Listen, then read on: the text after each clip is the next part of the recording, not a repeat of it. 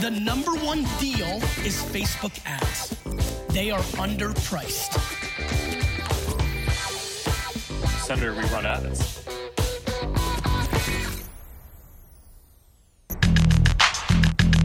Bienvenue dans No Pay No Play, le podcast qui résume vite et bien tout ce que vous devez savoir si vous utilisez les Facebook Ads pour développer votre business. Je m'appelle Joseph Dogno, je suis consultant spécialisé en Facebook Ads, j'ai un blog qui s'appelle neomedia.io et je vous retrouve tous les 15 jours pour vous aider à mieux utiliser l'outil publicitaire de Facebook et d'Instagram. Aujourd'hui, je vous propose la troisième et dernière rediffusion de l'été. C'est l'interview que j'ai réalisée avec Jean de Pixpay, où on a parlé de la façon dont Jean structure ses campagnes d'acquisition pour l'appli Pixpay et surtout comment il fait pour scaler ses campagnes, comment il a fait pour scaler ses campagnes jusqu'à 50 000 euros par mois de budget dépensé. Bonne écoute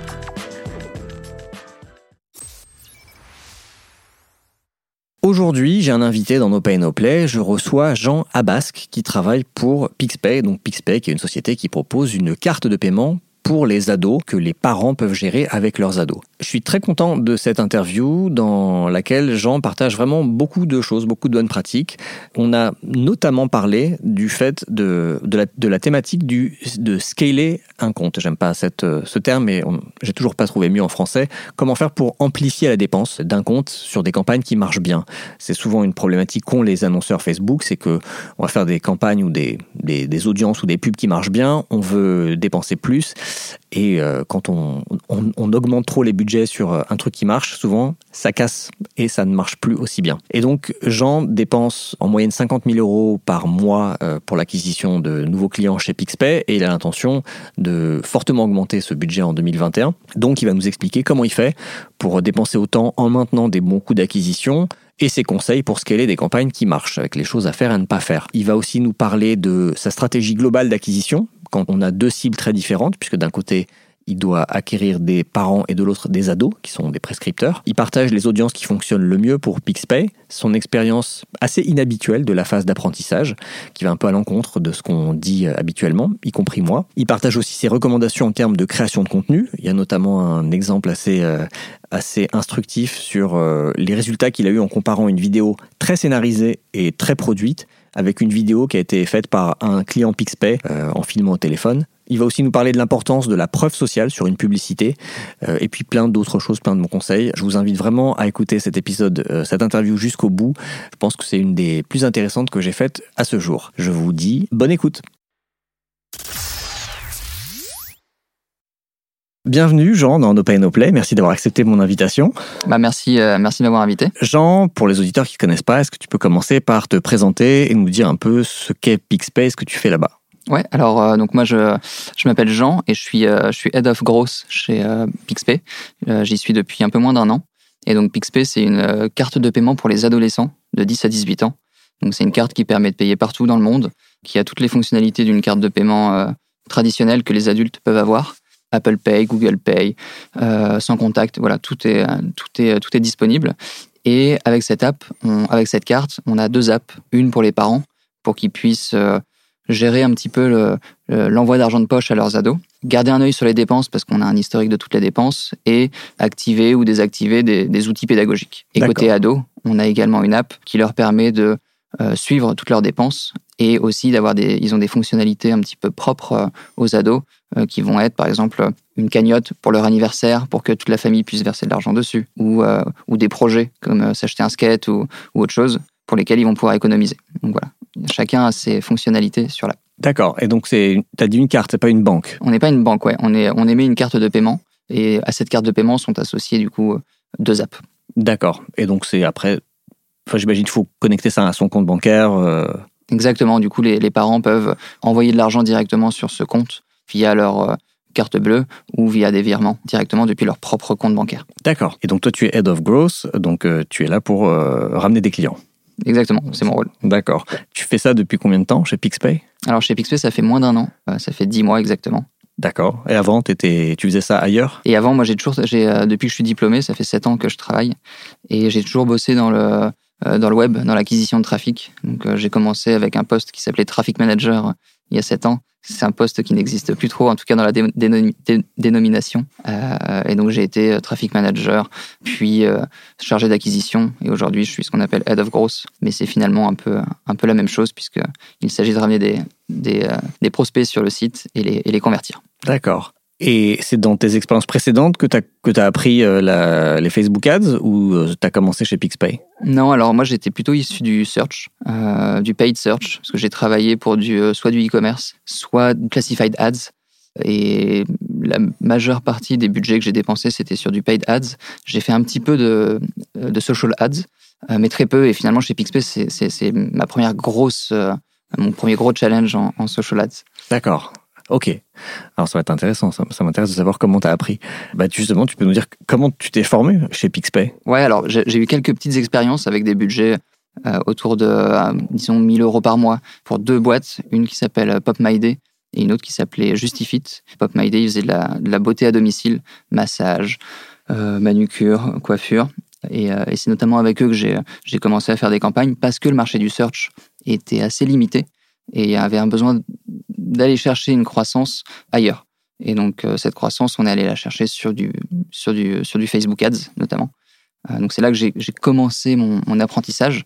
Donc, tout simplement en, en, mettant les mains dedans. Pas avec une agence euh, sans forcément de formateur derrière, mais en mettant les mains dans, dans la plateforme. Et donc, depuis que je suis chez PixPay, on a une cadence d'acquisition qui est bien plus élevée. On dépense plus de 50 000 euros par mois sur ce canal. Donc, ça va hyper vite pour apprendre, parce que l'apprentissage se fait en fonction de ce qu'on dépense, mhm. tout simplement. Oui, c'est sûr. Puis tu as, intérêt à, comment dire, tu as beaucoup de marge de manœuvre pour faire plein de choses quand tu as des gros budgets, et tu as aussi euh, intérêt à réagir très vite euh, et à tester plein de choses rapidement et à avoir des learnings vite quand tu gères des budgets comme ça. C'est ça, ouais, c'est ça. Ouais. Une cadence dure à peu près, euh, en gros, ce qui, ce, qui, ce qui est bien avec le search, c'est que ce qu'on fait généralement, on, le, on capitalise dessus pendant plusieurs mois, voire plusieurs années parfois. Sur le social, on est quand même sur des cadences qui sont bien plus rapides. Et ce qu'on va faire euh, va durer deux semaines, trois semaines, un mois grand max, en fonction des budgets qu'on va dépenser. Et donc on est sans arrêt en train de répéter, euh, en train d'essayer de corriger les erreurs qu'on a fait sur les campagnes précédentes. Et on remet tout en question très régulièrement. Et donc c'est ce qui permet aussi d'aller vite dans l'apprentissage. Moi, en tant que, en tant que grosse manager, j'apprends euh, à chaque tous les mois, j'apprends des nouvelles choses en testant. Et alors, tu peux nous dire un peu plus en détail ce que tu fais, enfin comment dire, pas ce que tu fais, je pense qu'on l'a bien compris, mais quelle est ta stratégie d'acquisition euh, sur, euh, sur Facebook Ads pour PixPay? Ouais, alors la, raison pour laquelle on est allé sur Facebook à la base avec PixPay, c'est que le marché du search, il est très peu développé. On est sur un marché qui est, qui est à évangéliser, on doit l'éduquer ce marché-là donc euh, très peu de search, donc obligation d'aller sur un canal où on prend la parole pour, euh, pour montrer ce qu'on fait. Et donc euh, la première, le premier postulat en fait a été que notre cible principale était les parents. Et donc un parent d'ado, ça a généralement entre 35 et 60 ans. Et le seul canal qui nous permettait de targeter de manière suffisamment précise les parents, c'était Facebook. Donc on s'est dit, canal évident, on y va. Et donc euh, Facebook d'abord, euh, sur les parents. Ensuite, on s'est rendu compte que si on, si on ne targetait que les parents, le marché allait être limité.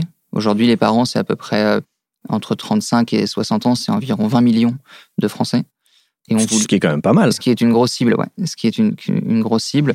Mais on a voulu challenger l'acquisition qu'on faisait directement auprès des parents pour qu'ils achètent une carte à leur adolescent en targetant directement les adolescents pour voir quels pouvaient être les coûts d'acquisition euh, sur, euh, sur cette cible-là et, et quelle pouvait être le, la capacité d'un adolescent derrière à aller convaincre lui-même son parent pour euh, acheter la carte. Et, alors, résultat des courses?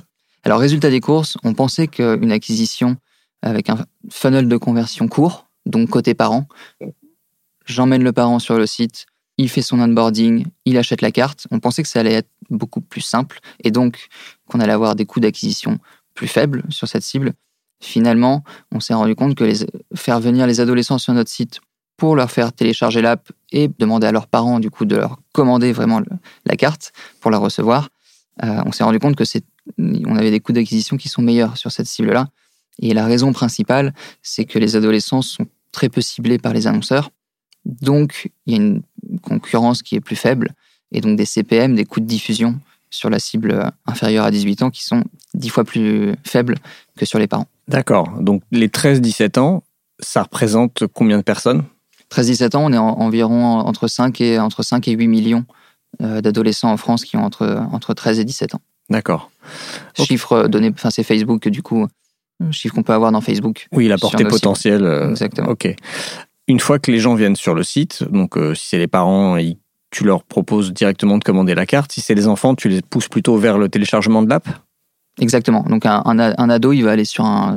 Nous, on a un onboarding web parce que faire télécharger une app de prime abord, on a fait des tests et c'était, on, avait trop de déperdition. Pourquoi télécharger une app? Je sais même pas encore pourquoi je vais en avoir besoin. Donc on, on redirige plutôt nos adolescents vers une landing page qui va ensuite sur un onboarding où on capte la création de compte et les informations de l'adolescent pour ensuite lui faire télécharger l'app D'accord. une fois qu'il a un peu saisi ce qu'on faisait, pourquoi est-ce qu'on allait être hyper utile pour qu'il puisse, d'une, se faire de l'argent et deux, dépenser son argent? On lui fait télécharger l'app à ce moment-là et c'est dans l'app qu'on lui demande les coordonnées de son parent, une fois qu'il est suffisamment engagé avec nous, pour, euh, pour qu'ensuite, nous, via des automations d'email, de SMS, on aille euh, hooker le parent pour lui, euh, pour lui présenter de nouveau PixPay et le convertir. D'accord. En termes de volume, donc tu as beaucoup plus de gens à aller chercher du côté parent, mais ça coûte moins cher du côté ado. Aujourd'hui, c'est quoi à peu près la répartition de ton budget? Tu, tu dis que tu dépenses à peu près 50 000 euros par mois en moyenne. Combien chez les parents, combien chez les ados? Ouais, ça va être dix fois moins chez les ados. Parce qu'il y a deux mécaniques. Il y a le fait que ce soit euh, dix fois moins cher et aussi que la cible est plus petite. Mhm. Donc on est, euh, on est entre, entre 10, en gros pour, euh, pour 50 000 euros de budget côté parents, on va dépenser euh, 2500 euros, 5000 euros sur les ados. D'accord. Et alors, euh, est-ce qu'on peut rentrer encore plus dans le détail Est-ce que tu peux dire, quel, en gros, c'est quoi ta structure de compte Euh, Est-ce que tu as des... Est-ce que tu as un compte parent, un compte ado Est-ce que tout se fait dans le même compte? Est-ce que tu as des campagnes dédiées parents, des campagnes dédiées ados et des campagnes de conversion, campagnes de voilà, moi j'aime bien connaître vraiment le détail de, de tout Ouais, ça. alors le, le compte, il est structuré. On a un seul compte pour les parents et pour les ados. Parce que la facturation, en gros, euh, il n'y avait pas forcément d'intérêt pour nous, ni, ni côté facturation, euh, ni côté reporting, de trop les séparer. Donc tout est dans le même compte. On a des campagnes parents et des campagnes ados euh, séparées. Parce que les objectifs de conversion liés à ces campagnes ne sont pas les mêmes. Donc euh, on, a splitté les deux, campagnes. Et à l'intérieur des campagnes, si je prends une campagne parent, euh, les ad sets vont être segmentés en fonction de l'audience. Chaque audience va avoir un ad set et à l'intérieur de ça, on met nos, on met nos créas. D'accord. Voilà. Et les conversions, du coup, on met toutes les conversions de notre parcours, euh, du début à la fin, euh, et on en utilise une qui est euh, la commande pour le parent, par exemple, et l'inscription de l'ado pour nos campagnes ados. L'inscription de l'ado, c'est-à-dire sur la landing page, quand il, en gros, quand il met son adresse mail et qu'il commence l'on- l'onboarding. quand il, ouais, quand il a, en fait, quand il a fini son onboarding à lui, quand il a, quand il a donné toutes ces informations, euh, on déclenche un événement, euh, événement qui, euh, qui, qui joue le rôle de conversion dans, dans, nos, dans notre compte Facebook. D'accord. Donc c'est ça les événements pour lesquels tu optimises. Côté parent, c'est le la commande de la carte et côté Exactement. ado, c'est l'inscription. C'est ça. D'accord. Oui, parce que j'imagine, on pourrait se dire, euh, l'idéal ce serait d'optimiser pour l'événement vraiment final, mais c'est peut-être un peu trop loin dans le dans le tunnel et peut-être même pas vraiment traquable maintenant avec les les, C'est ouais, tout simplement pas, pas traquable Mm. parce qu'il y a, il y a un délai de toute façon qui peut être très long et surtout que c'est pas la même personne, euh, c'est pas le même device.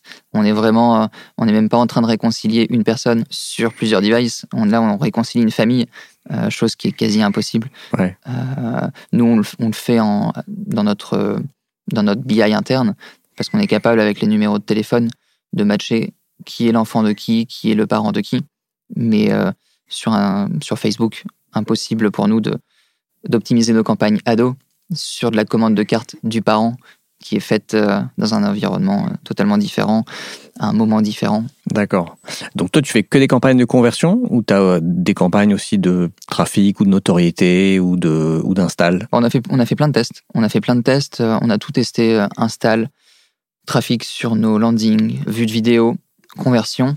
Et l'un des tests, donc euh, conversion sur notre euh, landing page, donc avec un funnel web versus app install, on est resté sur du, web parce qu'on avait, on avait des résultats qui étaient quatre fois meilleurs sur le web parce que le téléchargement d'app était trop brutal, trop tôt. dans le parcours. On a également fait des campagnes, euh, on a essayé de mettre en place un, un système de campagne d'awareness avec soit de la vue de vidéo, soit du trafic.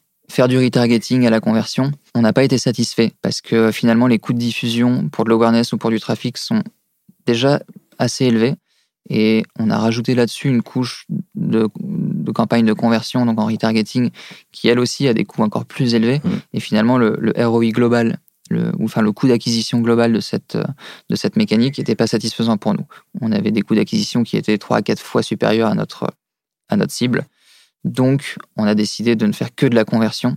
Et quand on fait que de la conversion, on génère quand même et du trafic et de la vue de vidéo. Et donc, on ne se prive pas de retargeter, mais pas avec cette mécanique de d'objectifs segmentés entre mon awareness et ma conversion. On fait que de la conversion et on retarget tous ceux qui ont abandonné en, en cours de route. D'accord.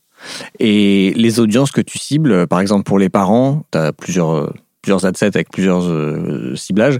C'est quel genre? Tu fais du centre d'intérêt ou plutôt des lookalikes? Enfin, qu'est-ce qui marche le mieux? Pareil, on a testé pas mal de trucs. On a testé une approche hyper granulaire de une dizaine, quinzaine d'adsets sur une campagne avec 10, 15 targeting différents. Typiquement, euh, les femmes entre euh, 35 et 60 ans avec un intérêt sur le sport, sur la déco. Les hommes avec un intérêt sur la cuisine. Euh, voilà, on a essayé de, segmenter un maximum nos audiences, toujours avec des lookalikes aussi. Euh, donc, c'est un peu notre, notre vache à lait, un peu comme tout le monde. Et euh, donc, on a, on a fait des tests avec une granularité forte, avec des audiences autour de 100 000 personnes à l'intérieur. Donc, une, disons une quinzaine d'audiences avec 100 000 personnes dedans. On a mis ça en concurrence avec une gestion de compte beaucoup plus simple, avec que des lookalikes et que ce qu'on appelle une all target, c'est-à-dire tous les hommes et toutes les femmes entre 35 et 50, 60 ans, par exemple. Et les résultats qu'on a, c'est que cibler large et laisser Facebook diffuser nos pubs à ceux qui sont peut-être le plus euh, appétants pour notre produit euh, était mieux. On a des meilleures performances avec des audiences très larges de 1 million de personnes, 500 000 personnes, qu'avec des petites audiences de 50, 100 000 personnes.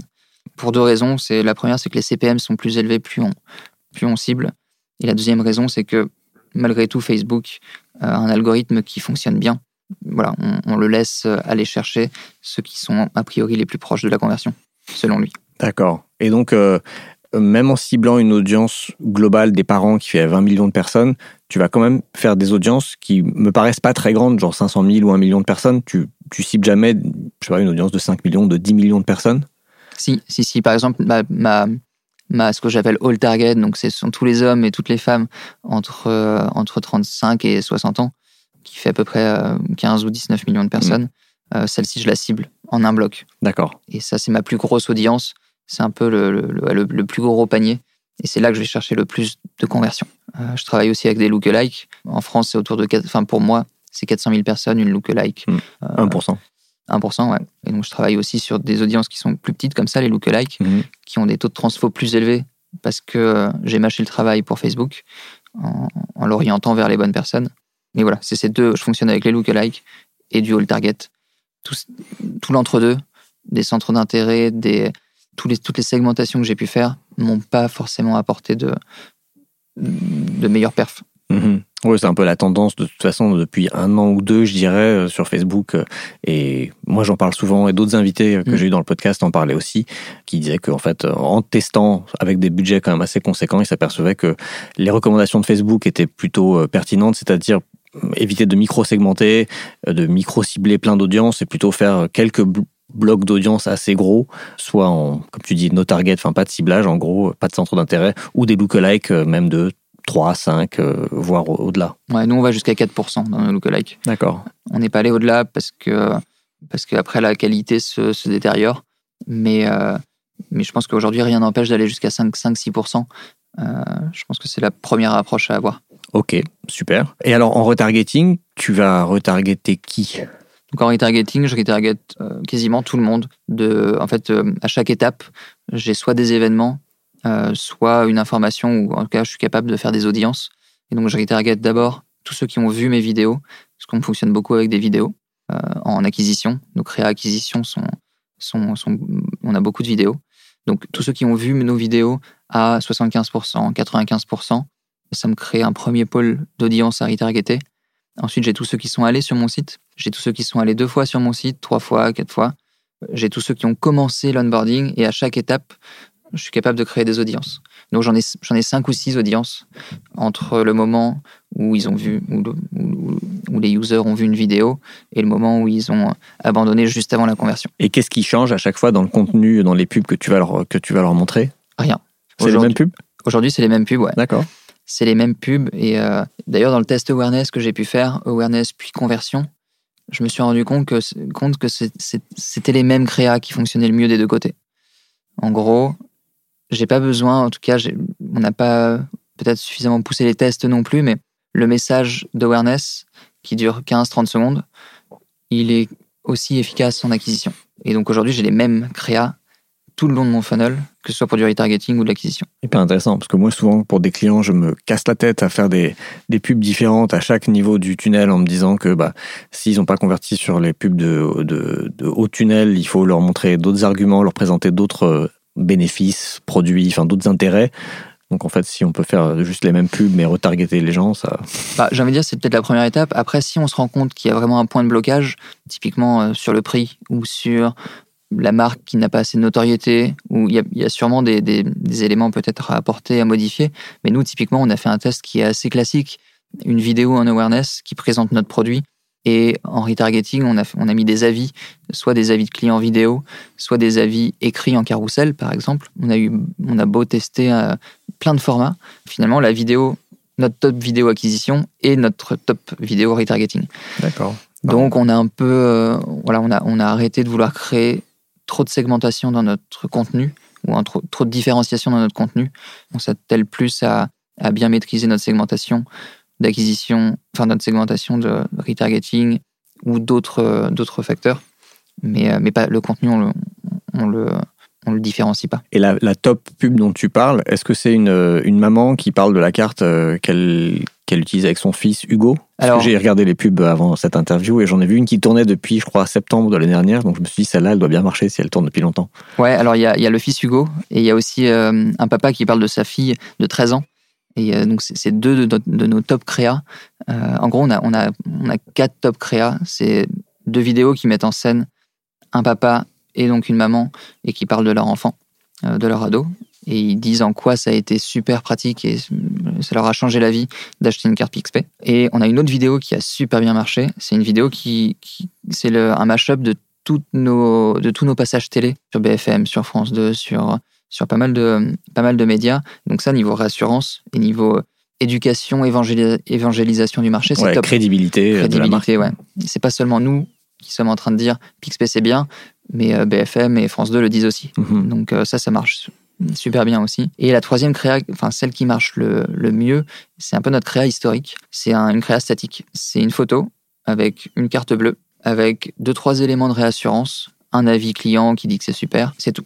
Et en fait, la particularité de cette créa, c'est qu'elle a énormément de commentaires, elle a énormément d'interactions et euh, hyper positif, notamment parce qu'on a on l'a poussé cette créa sur nos propres clients. Mmh, malin. Ce qui fait que euh, ils sont, nos clients sont venus nous défendre mmh. sur les réseaux. Euh, parce que nous, on a une chance, c'est que on a un produit qui plaît vachement. nos clients sont hyper satisfaits et c'est, ce sont nos premiers promoteurs. Et donc cette créa euh, statique, tout ce qui est de plus, euh, de plus simplissime, c'est la créa qui nous a rapporté le plus de conversions depuis un an. Très intéressant.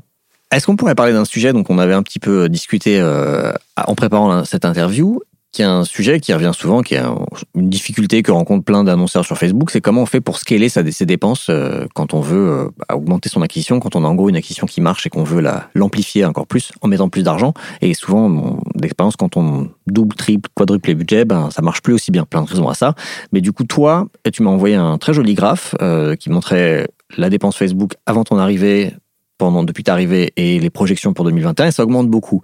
Donc, comment est-ce que tu fais, toi, pour augmenter tes budgets? D'abord, peut-être, on peut commencer par combien de Pixpay dépensé en pub Facebook quand tu es arrivé dans la boîte il y a un petit peu moins d'un an? Combien tu dépenses aujourd'hui? Et si tu as l'ambition de quasiment doubler les budgets en 2021, comment tu comptes t'y prendre? Alors, moi, je suis arrivé juste après le confinement. Donc, euh, déjà, les, rythmes de dépenses étaient assez faibles parce qu'on a, on a euh, on a, on a coupé les dépenses pendant le premier confinement.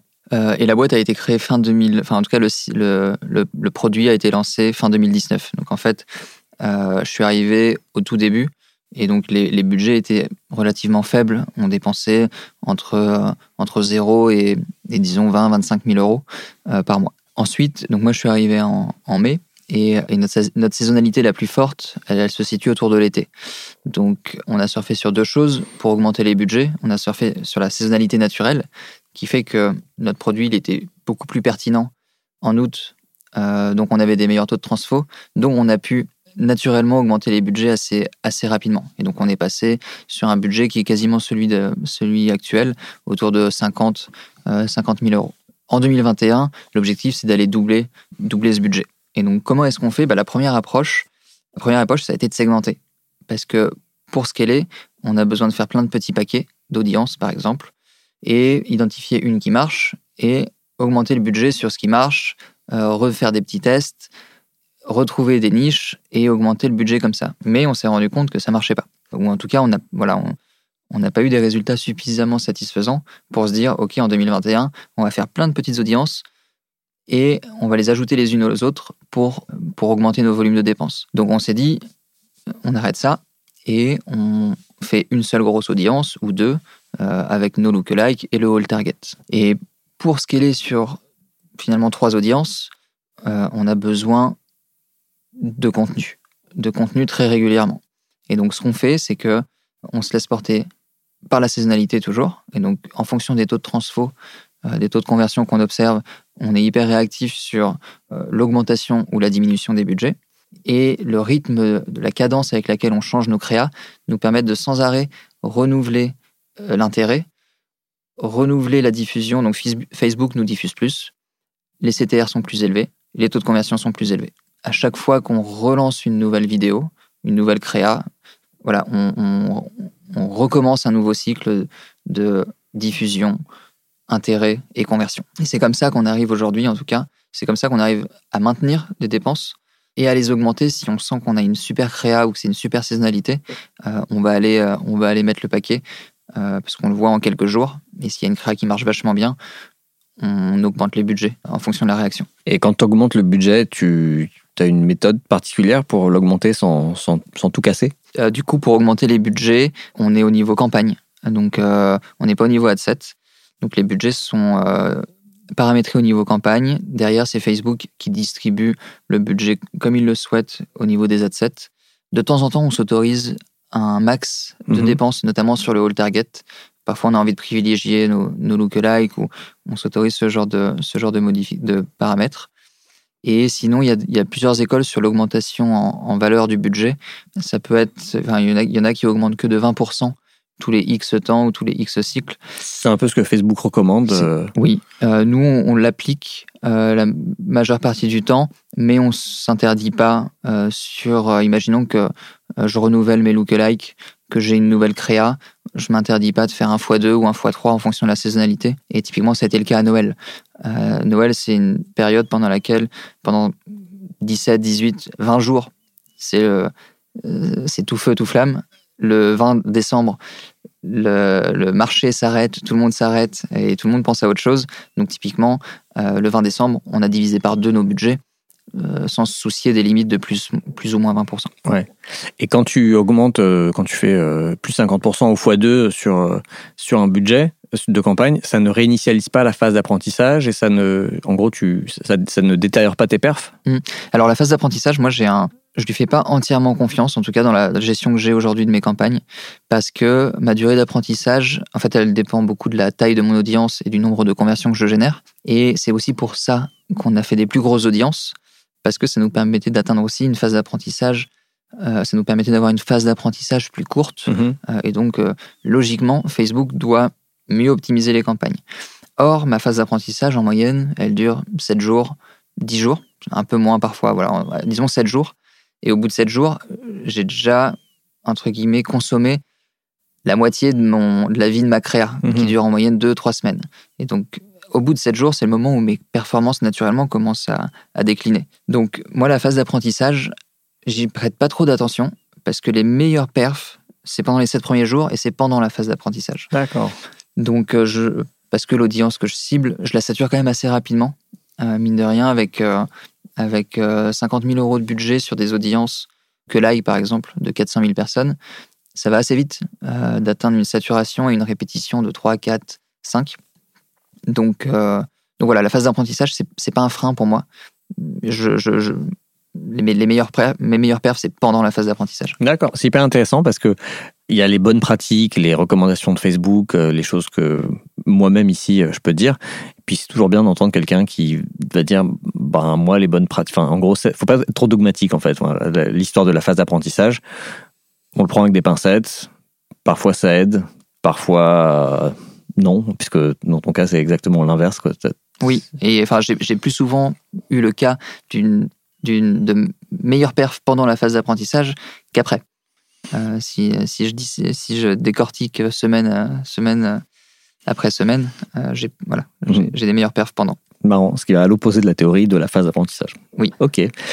Et j'allais te poser la question de comment est-ce que tu fais pour éviter de saturer tes audiences trop vite? Mais donc tu m'as un peu répondu, c'est que tu renouvelles les créas euh, hyper vite, j'ai l'impression. Ouais, il y a deux choses. Bah, je renouvelle les créas hyper vite et je renouvelle aussi mes, euh, mes lookalikes.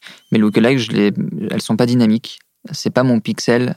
Euh, enfin, c'est pas mon pixel de conversion qui nourrit ma lookalike. Euh, on fait des lookalikes manuels. Avec notre base de clients, on a suffisamment de clients pour pouvoir euh, en identifier certains, les meilleurs, les uploader dans Facebook. Et on est vachement manuel là-dessus parce que notre base de clients évolue. On est encore tout jeune, donc elle évolue vachement. Et donc les lookalikes qui sont issus de nos clients, elles, varient aussi beaucoup. Et euh, par exemple, entre la lookalike de nos meilleurs clients du mois d'août dernier et la lookalike du mois de janvier 2021, euh, on va avoir seulement 30% d'overlap entre les deux. Donc moi, c'est une manière aussi d'aller chercher des nouvelles personnes, euh, de changer mes lookalikes et je change même les critères de mes, de mes, de mes sources de, mmh. lookalike. Ça, c'est toi qui segmentes dans ta base CRM euh, en fonction, j'imagine, des comportements de l'utilisation. Parfois, je prends que les femmes, que les hommes. Parfois, je prends ceux qui ont envoyé le plus d'argent à leur ado. Parfois, je prends les parents des ados qui ont dépensé le plus avec leur carte. Voilà, je varie les, je varie les méthodes de création de lookalike pour avoir euh, des lookalikes qui, qui changent aussi. Ok, hyper intéressant. Tu vas ajouter quelque chose par rapport à cette notion de enfin, cette question de comment on fait pour scaler euh, la dépense sur un compte? Ou est-ce que tu nous as tout dit? Ouais, je pense qu'on est, euh, je pense qu'on est, euh, on est clair sur un peu ce qu'on fait nous en tout cas. Ok. En termes de créa, donc tu as dit que tu as parlé de quelques créas qui marchaient bien. C'est quoi ton process justement créatif C'est des idées qui viennent de toi? Il y a une équipe créa en interne qui, qui te propose des choses? Comment ça marche? Ouais, alors on a une équipe, on a une équipe brand chez Pixpay. On a la chance d'avoir quand même pas mal de monde pour réfléchir euh, au concept créatif. On a une designeuse aussi en interne qui peut nous produire des contenus statiques et on bosse avec des agences pour créer du contenu vidéo notamment. Et, euh, donc le process créatif, c'est on part un petit peu du besoin en nombre de créas. Par exemple, sur un an, je vais avoir besoin de 100 créas.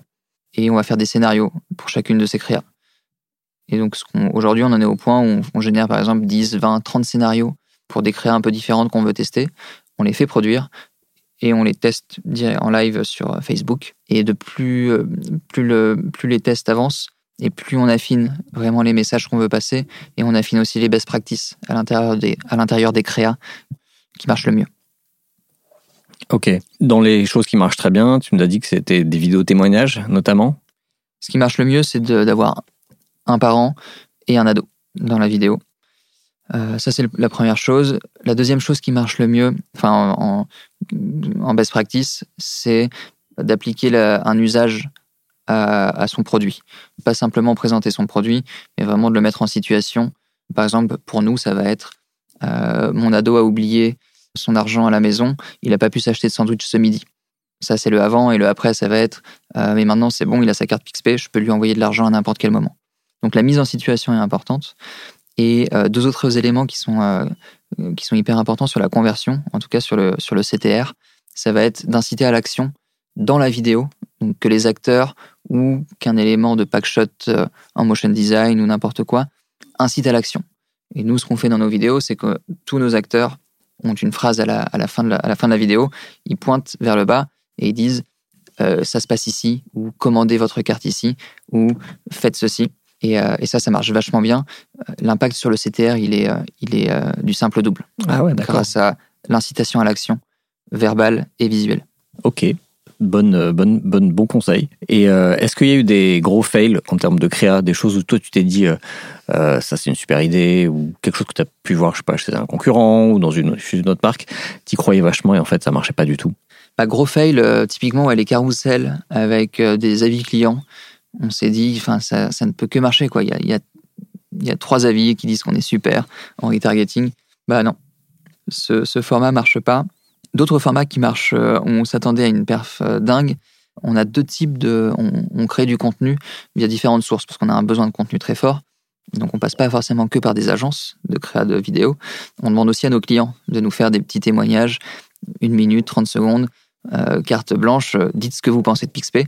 Et nous, on réutilise ces, vidéos en acquisition sur Facebook. Et là, on a fait le test récemment d'une vidéo hyper bien travaillée. On a passé des heures à écrire le scénario. On a tourné ça pendant une après-midi avec, avec une agence. Et on a mis ça en compète avec quasiment le même script, avec une vidéo, la même, mais faite par un de nos clients. Vidéo, euh, tout ce qu'il y a de plus simple, faite avec un iPhone. Une lumière pas top. Les clients qui n'ont pas les réflexes d'un acteur, donc ils, ils sourient pas tout le temps. Et mine de rien, bah, c'est la, c'est la vidéo faite par nos clients qui est beaucoup plus vraie, finalement, qui fonctionne mieux euh, qu'une créa pour laquelle on, on peut dépenser 10, 20, 30 fois plus. Donc euh, ne, ne pas trop se soucier finalement.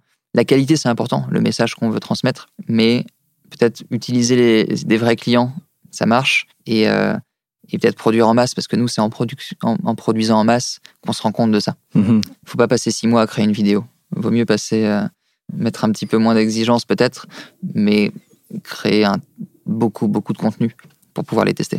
Ok, super, merci pour le conseil. Et une autre question que je voulais te poser, c'était en termes de, de plateforme et de placement, puisque d'un côté, tu as les parents et de l'autre côté, tu as les ados. Moi, j'aurais tendance à me dire, bah, les parents, tu vas les cibler sur Facebook, et les ados, tu vas plutôt les cibler sur Instagram. Est-ce que c'est le cas ou pas forcément? C'est le cas, ouais. Ok.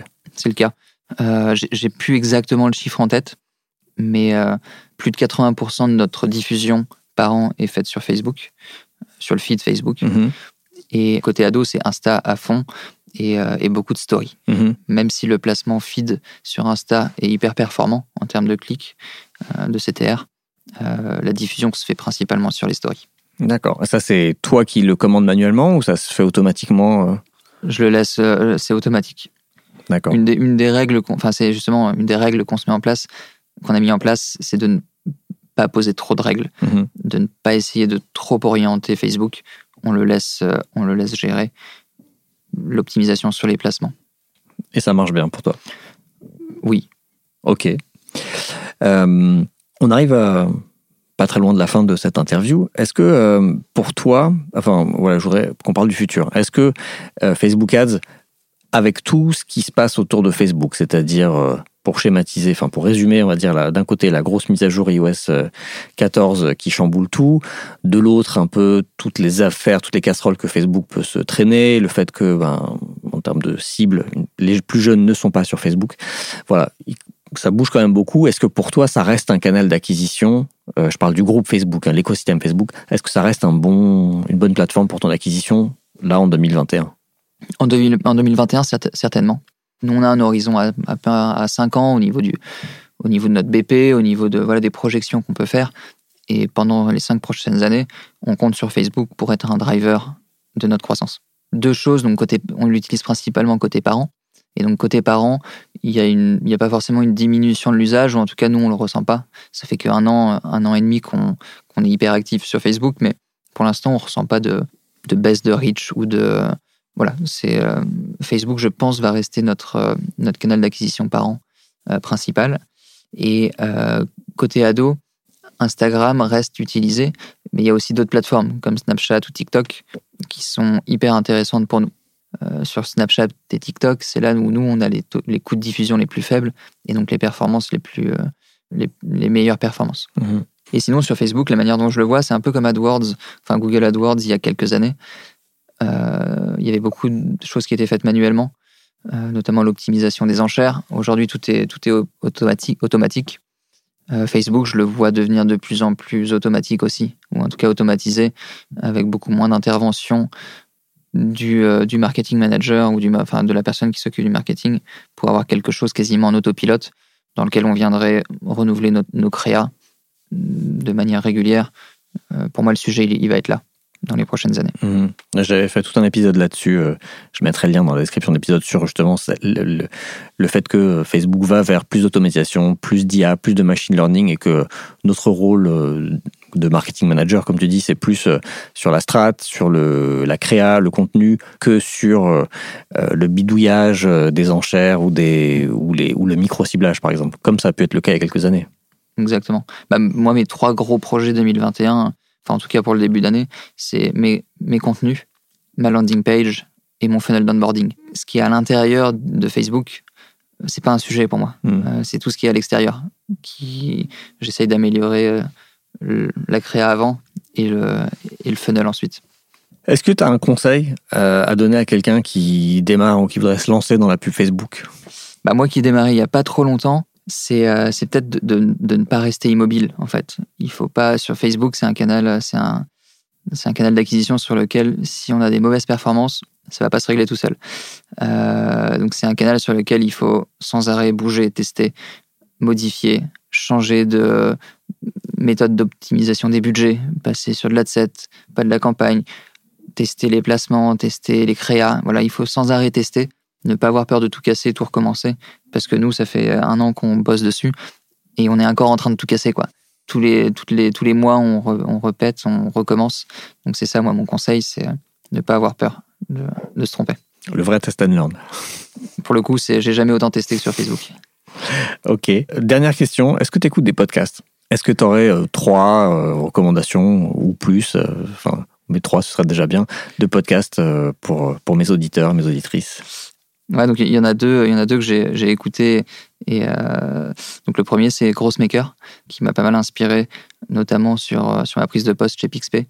Euh, j'ai- écouté pas mal de choses sur le Facebook Ads et celui de Germinal qui s'appelle Conquête, qui est plus récent mais tout aussi intéressant. Dans lequel tu as été invité, je crois.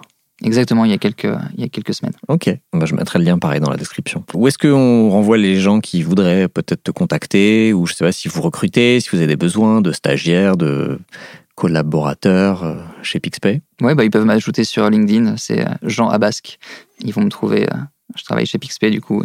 Très bien, Bah, je mettrai le lien de, de ton profil LinkedIn. Merci beaucoup Jean, Euh, c'était super, tu as partagé plein de bons conseils, euh, de bonnes pratiques, de choses un peu euh, qui vont en contre-pied un peu de ce qu'on a l'habitude de- d'entendre, donc c'est hyper intéressant. Merci beaucoup pour ton temps, Merci de m'avoir invité. à bientôt. Salut. C'était la rediffusion de l'épisode numéro 49 de No Pay No Play avec Jean Abasque de Pixpay. J'espère que ça vous a plu. C'était la dernière rediffusion de l'été. Je vous dis donc à dans 15 jours pour une nouvelle saison de No Pay No Play. Bonne fin de vacances et à très vite. The number one deal is Facebook ads. They are underpriced. Senator, we run ads.